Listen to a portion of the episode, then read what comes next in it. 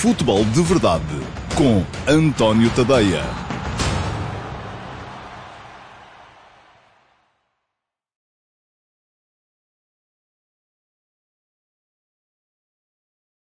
Olá, muito eh, bom dia a todos. Eu sou António Tadeia e este é o Futebol de Verdade, sexta-feira, dia 16 de um, outubro de 2020, hoje num ambiente diferente, uh, sem o Marlon Brando lá atrás, conforme já devem ter reparado. Um, é preciso mudar de vez em quando e um, espero que corra tudo bem por aqui também. Ora bem, hoje no Futebol de Verdade vamos falar aqui um bocadinho do, uh, do Sporting Foco do Porto de amanhã, o primeiro clássico da temporada. A temporada ainda por cima este ano não teve a uh, supertaça, e geralmente a supertaça serve um bocadinho de aperitivo, abertura oficial da época, é uma forma de se uh, começar a medir forças entre as principais equipas do campeonato, foi adiada este, este ano, lá mais para a frente, uh, por força da, da pandemia, mas estava a dizer que, e eu espero que o som esteja a chegar bem, um, porque o microfone tinha aqui uh, fugido um bocadinho, um, mas estava a dizer que uh, um, sem uh, supertaça não houve ainda a oportunidade dos grandes medirem força uns com os outros, enfim, houve um Futebol Clube Porto Sporting Clube Braga, Uh, mas eu já tive a oportunidade de aqui uh, fazer um bocadinho a distinção entre aquilo que considero clubes grandes e aquilo que considero clubes candidatos ao título. Ora bem, uh, clubes grandes têm a ver com a implantação social em Portugal e aí de facto há três que estão acima de todos os outros, Benfica, Flóculo Porto e Sporting. depois, se são ou não são candidatos ao título, é outra história, ou é outra conversa, mas já tive a oportunidade de dizer aqui aquilo que penso sobre o tema. Acho que Benfica e Porto são os dois principais candidatos ao título e que Sporting Clube Braga e Sporting terão no máximo de se contentar com a, a com o estatuto de outsiders, enfim, são equipas que, se as coisas lhe correrem muito bem, se correrem mal aos outros, podem até andar ali a lutar até ao final e até podem eventualmente chegar a, a, ao final na frente. Mas uh, os candidatos, os verdadeiros candidatos, são os outros. Isto não tem nada a ver com a grandeza do clube, tem a ver com o momento, com o contexto, com aquilo que se vive neste preciso momento. E é um bocado também a função daquilo que se vive neste preciso momento que um, o clássico de amanhã, o Sporting Fogo do Porto de amanhã, uh, vai ser mais uh, importante, uh, porque são motivações diferentes de um lado e do outro, e são circunstâncias muito diferentes de um lado e do outro, e elas marcam naturalmente a forma como as duas equipas vão entrar em campo e como vão viver as experiências deste clássico. Muito bem. Antes de entrar no futebol propriamente dito, Queria ainda uh, lembrar-vos que podem deixar perguntas nas uh, caixas de comentários. O Futebol de Verdade vai para o ar todos os dias, de segunda a sexta, sempre em todas as minhas redes sociais, em direto, no meu Facebook, no meu Instagram, no meu Twitter, no meu canal de YouTube, uh, no meu canal de Dailymotion e no meu site, o antoniotadeia.com um, em todas estas plataformas podem ver em direto o futebol de verdade. Depois, em algumas delas, a emissão uh, fica uh, para memória futura, fica no Facebook, no Twitter, no meu site e no meu canal, no meu canal de Dailymotion. A IGTV Instagram, portanto, e uh, o meu canal de YouTube ficam com um resumo que uh, é preparado depois pela equipa que me apoia na, na, na, realização deste futebol de verdade e que mais uma horita, uma horita e picos depois do final do programa já estará lá disponível o resumo para quem não tiver paciência para me ouvir durante quase meia hora. Assim pode ter ali a versão condensada em 5, 6 minutos do que de mais importante aqui foi dito. Quem deixar perguntas pode vê-las respondidas aqui uh, em uh, direto durante o programa. Por exemplo, o Paulo Bizarro está aqui a fazer votos para que este seja o último clássico sem público. Eu já estive mais otimista em relação a isso, devo dizer-lhe, Paulo, uh, as últimas uh, evoluções uh, relativamente à pandemia deixaram-me mais pessimista outra vez acerca desse, desse tema. veremos o que é que vai acontecer daqui, daqui para a frente, mas as coisas não estão a ficar fáceis. Aliás, se algo está a acontecer, é o Governo está a apertar as medidas de segurança relacionadas com a Covid-19, um, embora também haja a noção de que não podemos, de forma alguma, prejudicar mais a economia e voltar a uma solução de confinamento. Portanto, eu acho que aqui o público, a falta dele, tem um bocado a ver com isso. Mas uh, vamos esperar para ver o que é que vai acontecer daqui para a frente.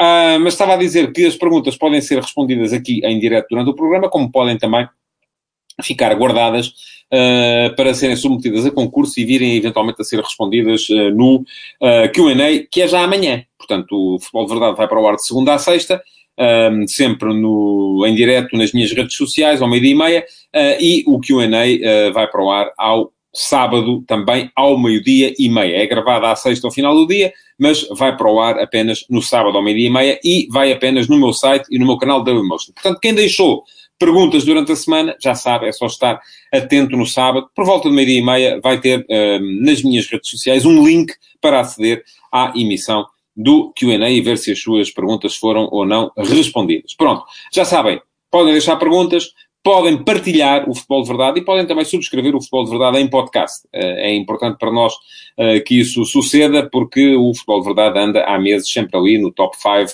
eh, dos podcasts mais descarregados de desporto em Portugal, às vezes em primeiro, às vezes em quinto, às vezes baixamos para sétimo, enfim, andamos sempre por ali no top 10. Pronto, vamos ser honestos, sempre no top 10 dos podcasts de desporto em Portugal.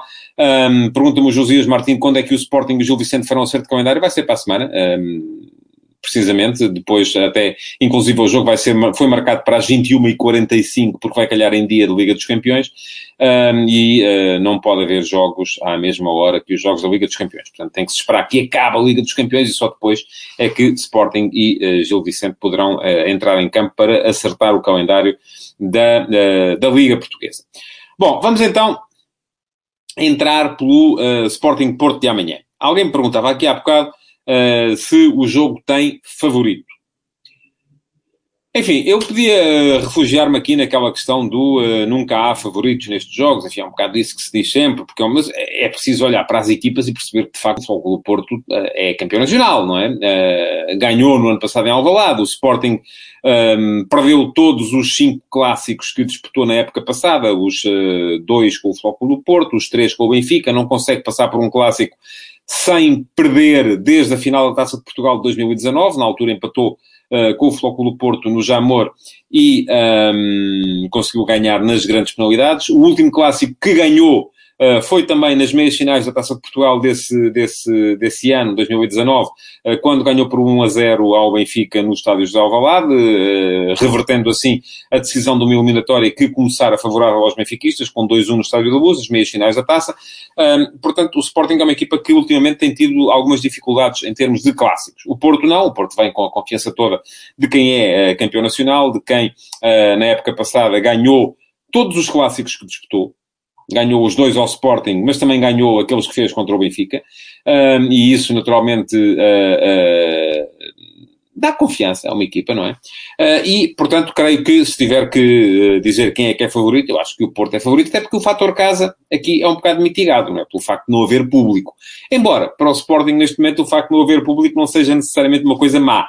Aliás, um, Ainda ontem, eh, eu creio que era uma indireta muito direta de Jorge Nuno Pinto da Costa, presidente do Porto, na entrevista, quando diz que uh, se o público vai para lá para assobiar, então uh, aí até dá jeito que não haja. Uh, mas aqui, por este fator, se consegue perceber também um bocado as diferentes circunstâncias de uma equipe e da outra. Eu acho que o Sporting entra no clássico muito marcado por um clima de intolerância e o Flóculo Porto por muita pressão. E porquê é que isto é diferente? Parece Podia ser eventualmente a mesma coisa, mas não é. São coisas diferentes. Um, no caso do Fogo do Porto, há a pressão de ganhar. Porquê? Porto é campeão, é candidato ao título, está já a três pontos do Benfica, porque perdeu na última jornada em casa com o Marítimo. Um, e isso uh, significa que o Porto não pode dar só luz, naturalmente, de perder mais pontos, porque uh, Imaginemos que o Porto entra amanhã em Alvalade e perde o jogo, continua a três pontos do Benfica, mas o Benfica terá um jogo no dia seguinte em Vila do Conde. É um jogo difícil, o Rio Ave ainda não, uh, não perdeu esta época também, uh, mas imaginemos que o Benfica depois ganha em Vila do Conde e o Porto já fica a seis pontos. É o que diz o Ricardo Freitas. O Porto está uh, mais pressionado porque perdeu um jogo e sabe que em caso de derrota neste clássico, se o Benfica ganhar, fica a seis pontos. Está, pressão. É a pressão de ganhar. É uma pressão que muitos treinadores dizem que é uma pressão boa é preferível ter a pressão de ganhar do que não a ter, porque quando não se tem a pressão de ganhar, o que é que isso significa? Significa que não há também esperança de ganhar e que essa esperança da vitória deixa de ser o combustível a empurrar uma equipa uh, para o uh, progresso. E, portanto, o Porto neste momento tem essa pressão de ganhar. Tem de ganhar. Sabe que vai para o Valado, tem um adversário pela frente, não interessa qual é. Perdão. Mas sabe que entra em campo com a necessidade absoluta e imperiosa de ganhar porque já está a três pontos do Benfica e não pode correr o risco, não é? Eu já hoje tive alguns comentários ao meu texto da manhã, ao meu último passo da manhã, que foi sobre este tema, um, de alguns uh, adeptos, uh, aparentemente portistas, a dizer, ah, não, já, já tens a certeza que o Benfica vai ganhar. Não, não tenho. Mas é uma possibilidade. não é?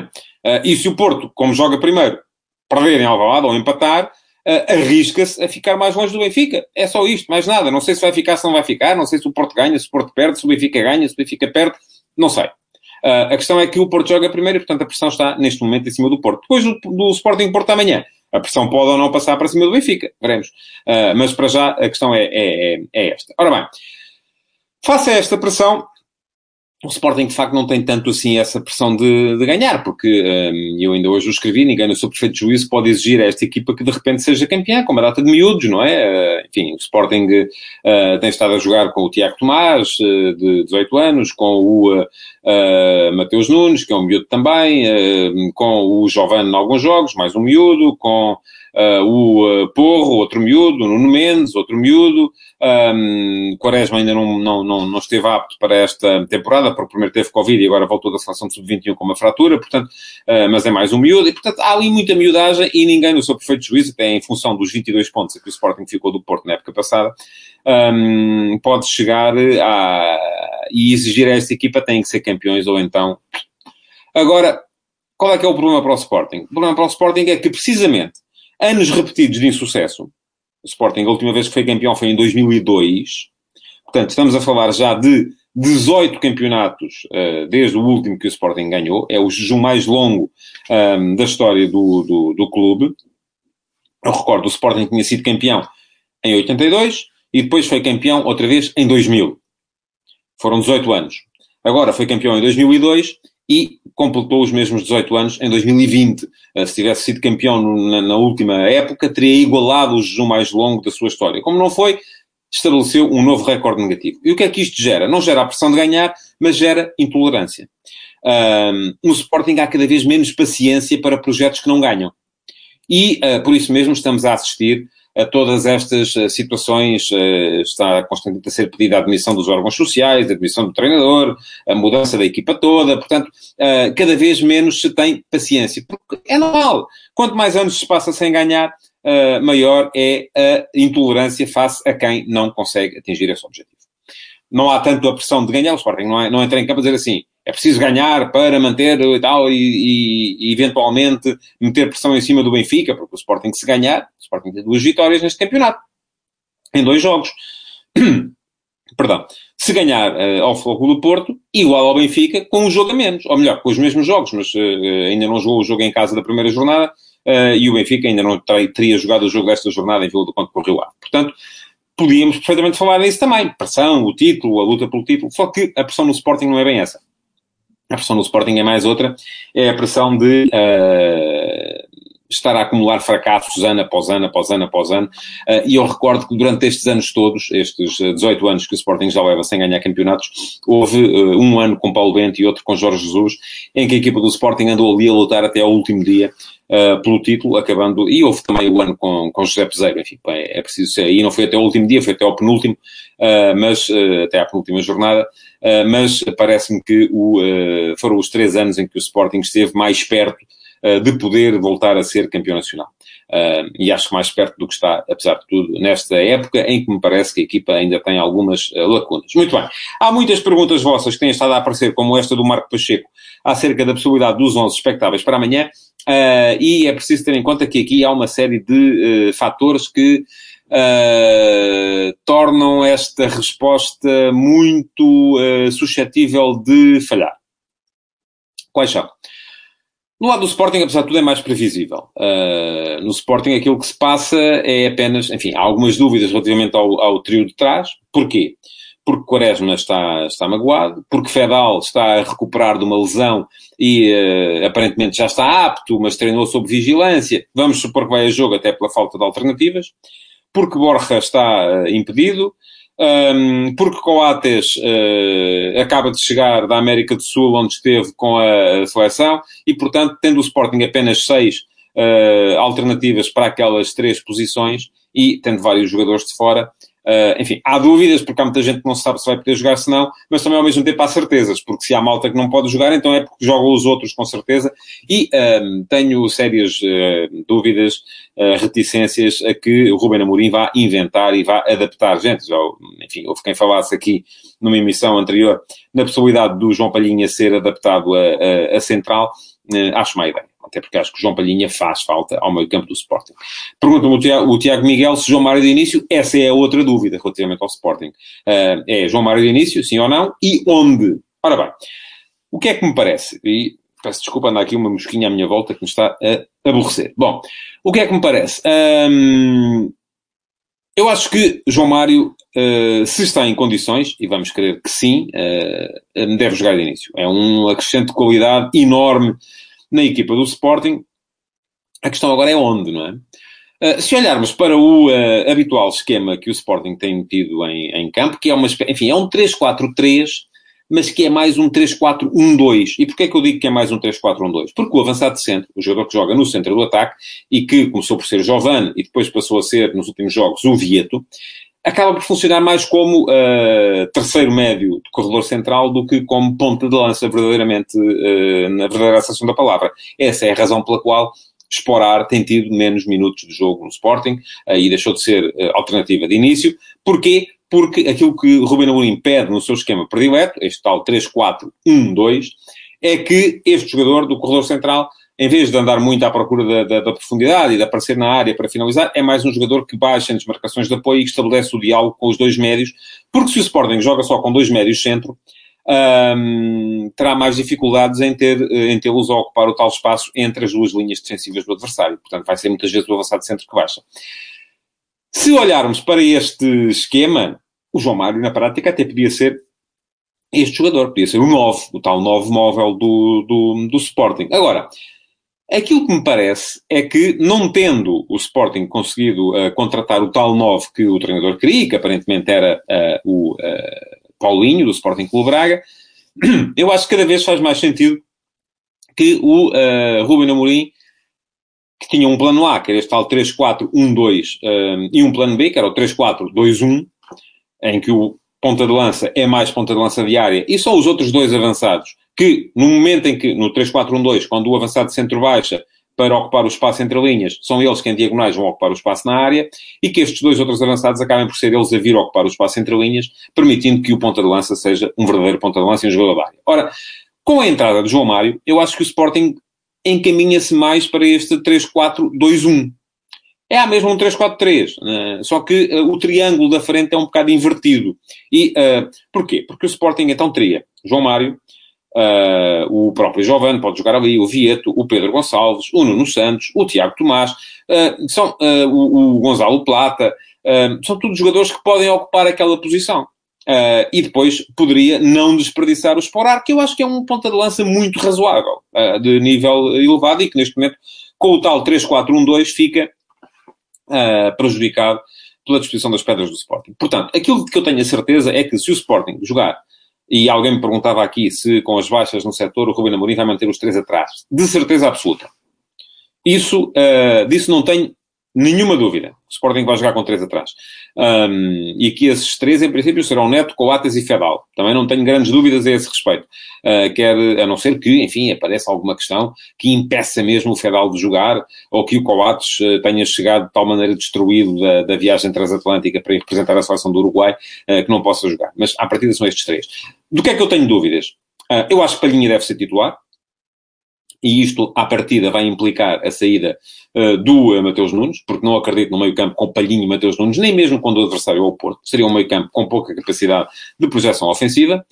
Uh, e acho que o melhor jogador que o Sporting tem para uh, suprir a ausência do Wendel, que foi, entretanto, desde o último jogo, que foi vendido a, ao Zenit, é Pedro Gonçalves. Porquê? Porque é Pedro Gonçalves e não João Mário? Porque Pedro Gonçalves, do ponto de vista defensivo, é um, mais rigoroso e equilibrado do que é o João Mário. Portanto, acredito no meio campo com Palhinha e Pedro Gonçalves. E depois, acredito nos dois laterais do costume, Nuno Mendes e uh, Pedro Porro, um, e acredito que na frente, uh, aí é que está a minha grande dúvida, como é que o Sporting vai jogar. Uh, creio que pode perfeitamente ser com Giovanni um, Vieto e João Mário, uh, mas também admito que possa entrar, explorar e que o Sporting acabe por aparecer uh, com o João Mário e o Vieto e o Giovanni, que até tem estado fora, acabe por uh, começar no banco. Enfim, vamos ver, ou até o Giovanni e o Vieto no banco. aqui há muita capacidade do Sporting para baralhar e voltar a dar. E do outro lado? Ora bem, do outro lado as dúvidas são ainda mais. Aqui é que eu acho que há muitas, muitas dúvidas. Porquê? Porque o Porto teve a incorporação de muitos jogadores no último dia de mercado há Sarre, há Nanu, há uh, o Felipe Anderson, há o uh, Gruitch. Uh, só aqui estamos a falar de quatro potenciais titulares que acabaram de chegar. E alguém me perguntava aqui também, e uh, será que o Futebol Porto vai apostar num 11 de, com base na época passada ou num 11 uh, que acabe por incluir alguns dos reforços? Eu acho que vai ter mesmo que incluir alguns dos reforços. Só que depois há outros fatores a ter em conta, nomeadamente a questão da quarentena exigida ou das dificuldades exigidas em termos de vistos para os jogadores e entrada no Reino Unido para os jogadores que uh, vieram das suas uh, seleções. Enfim, uh, tudo isto são problemas novos que podem condicionar, por exemplo, a utilização do, do Taremi no, no clássico Sporting. Um, e tudo isto são questões a ter em conta por um Floco do Porto que da época passada para este ano também mudou. Ora bem, e em que é que mudou? O Porto mudou para já, desde o início da época, para ter um 11 mais uh, conservador. O 11 do Porto era um 11 um, ehm, muito híbrido entre o 4-3-3 e o 4-4-2. Uh, eh, e isto, uh, esta, esta capacidade para se transmutar em pleno jogo tinha muito a ver com as movimentações de Otávio e de Marega.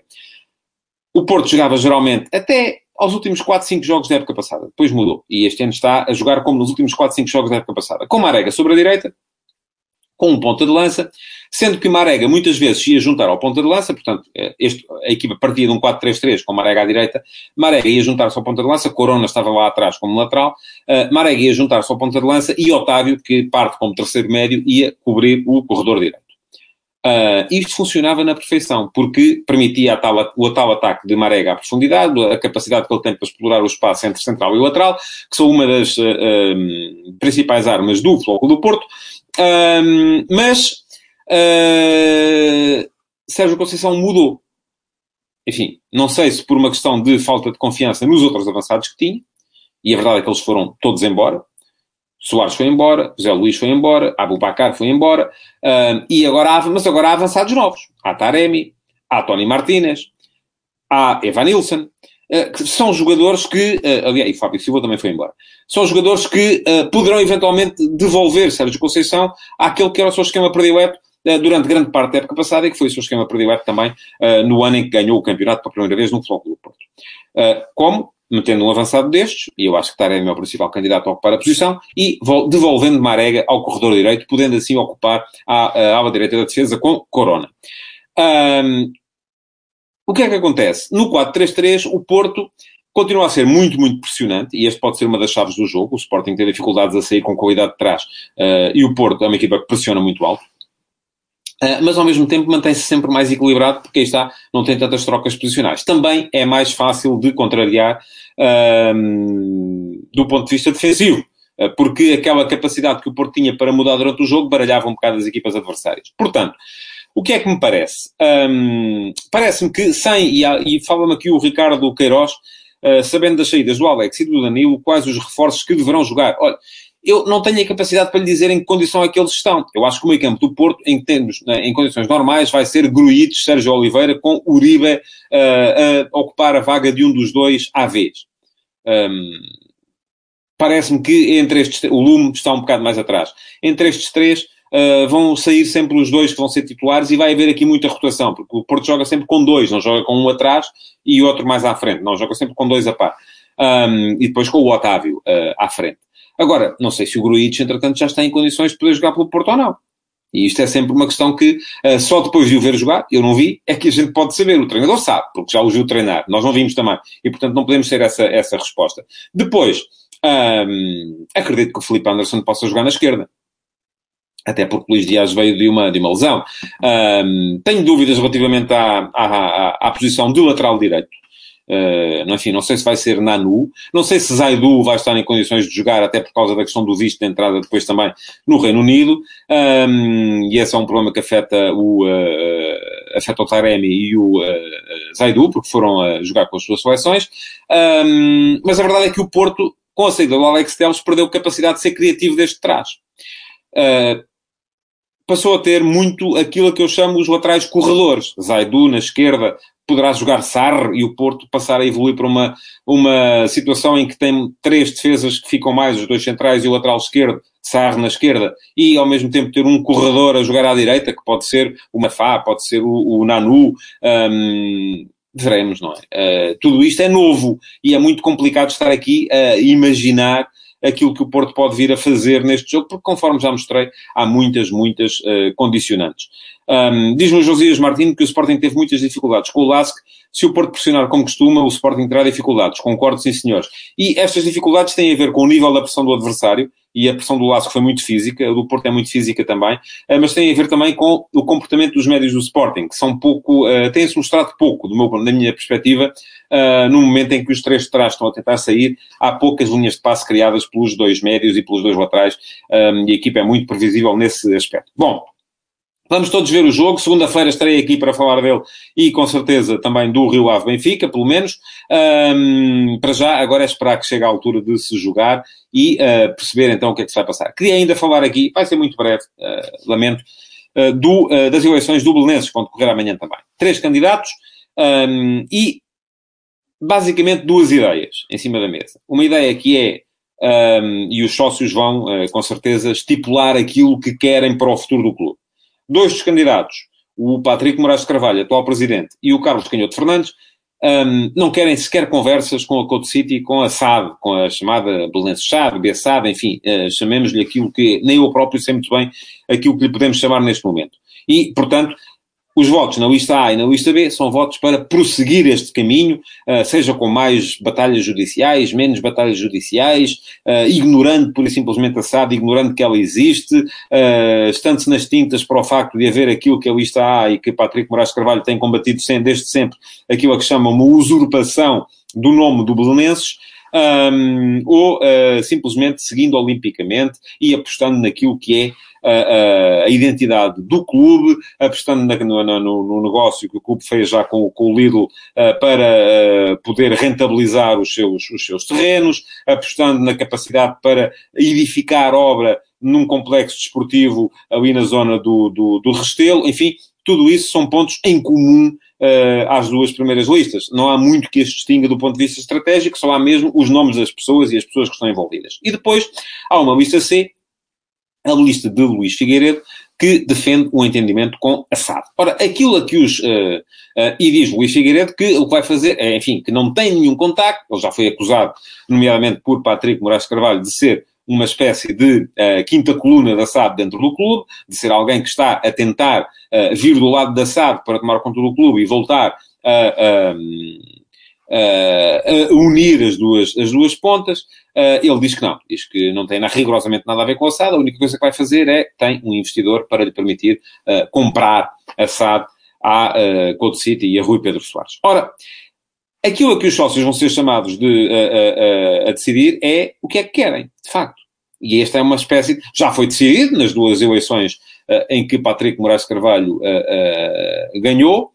Um, Pergunta-me o Josias Martins se o Belenenses Clube chegar à primeira divisão e estiver lá abeçado. Como será? Será assim mesmo. E podem jogar um contra o outro, como aliás já esteve para acontecer em alguns jogos de uh, futebol de formação. Não aconteceu porque na altura uh, uma das uh, fações resolveu dar falta de comparência.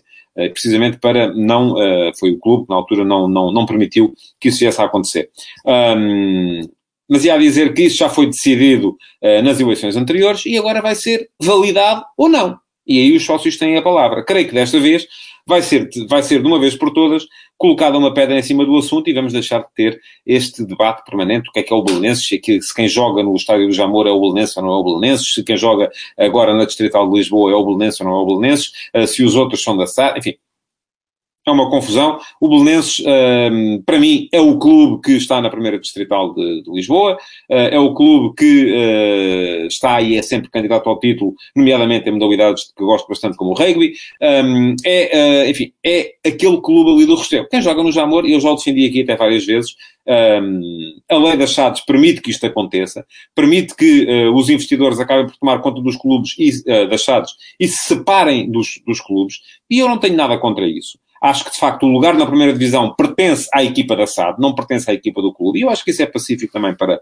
para o clube. Agora, aquilo que acontece é que uh, depois tem que, naturalmente, uh, adotar outro nome, não é? Para não haver confusões. Isso aí acho que é o mínimo. Um, aliás, sempre defendi isso desde, desde o início, uh, que uh, a equipa da SAD devia, de facto, uh, chamar-se outra coisa qualquer. É, uma, é, é algo um bocadinho ao nível e no modelo que há, por exemplo, no nas modalidades no desporto norte-americano, em que as franchises que estão inscritas nas ligas muitas vezes mudam de cidade, mas continuam a ter os mesmos donos, os mesmos investidores, os mesmos jogadores, e já assistimos a isso muitas, muitas vezes. Portanto, é um bocado isso, é um bocado perceber o que é que se quer, eh, e aquilo que os sócios do Belenenses vão ter que perceber é se querem continuar a via que foi traçada por esta direção, ehm, já subiram algumas divisões no futebol. Acredita uh, esta direção que uh, subirão o resto em breve e que em breve estarão outra vez lá em cima a jogar com os outros grandes porque o Belenenses é um grande em termos de implantação social, ainda é, um, ou se querem uma solução concili de, conciliatória que permita que a, a, as duas partes voltem a dar-se bem e que o Belenenses volte a ser aquela equipa que até agora tem jogado no estádio do Jamor, mas que poderia até voltar uh, para o Restelo. Enfim, os sócios vão ser chamados a decidir e, com certeza, no, no, sábado vamos ter uma resposta a este nível. Eu acho que sei qual vai ser, mas, enfim, um, vamos esperar para ver, porque eu não gosto de ter razão antes do tempo. E pronto, chegamos então ao fim do Futebol de Verdade de hoje. Queria agradecer-vos por terem estado aí desse lado uh, e um, eh, pedir-vos que uh, ainda podem deixar perguntas um, para o QA de amanhã. Ele vai ser gravado mais ao fim do dia de hoje. Portanto, as perguntas que entrarem em breve ainda podem vir a ser submetidas a concurso. Um, e já agora que coloquem o vosso like e que partilhem esta edição do Futebol de Verdade. Muito obrigado por terem estado aí e até amanhã. Até amanhã, até amanhã no QA. Até segunda-feira no Futebol de Verdade. Futebol de Verdade, em direto de segunda a sexta-feira, às 12h30